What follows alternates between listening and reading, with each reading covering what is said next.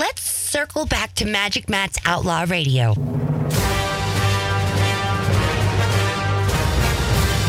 Citizens, Donald Trump and the MAGA Republicans, they believe American people deserve free and fair elections and that democracy, democracy must be defended. But they're wrong. I believe American democracy has to fail. And I believe it's my duty to decide elections in America. And that's precisely what we're doing. To tell the truth, in the 2020 election, Donald Trump and the Republicans, they were cheated.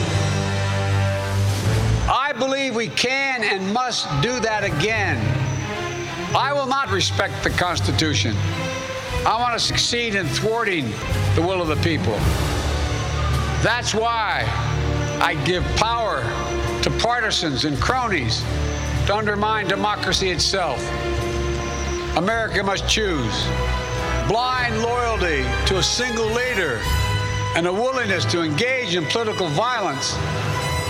The freedom to vote must be taken from you, the American people. That is the work of my presidency, a mission I believe in with my whole soul.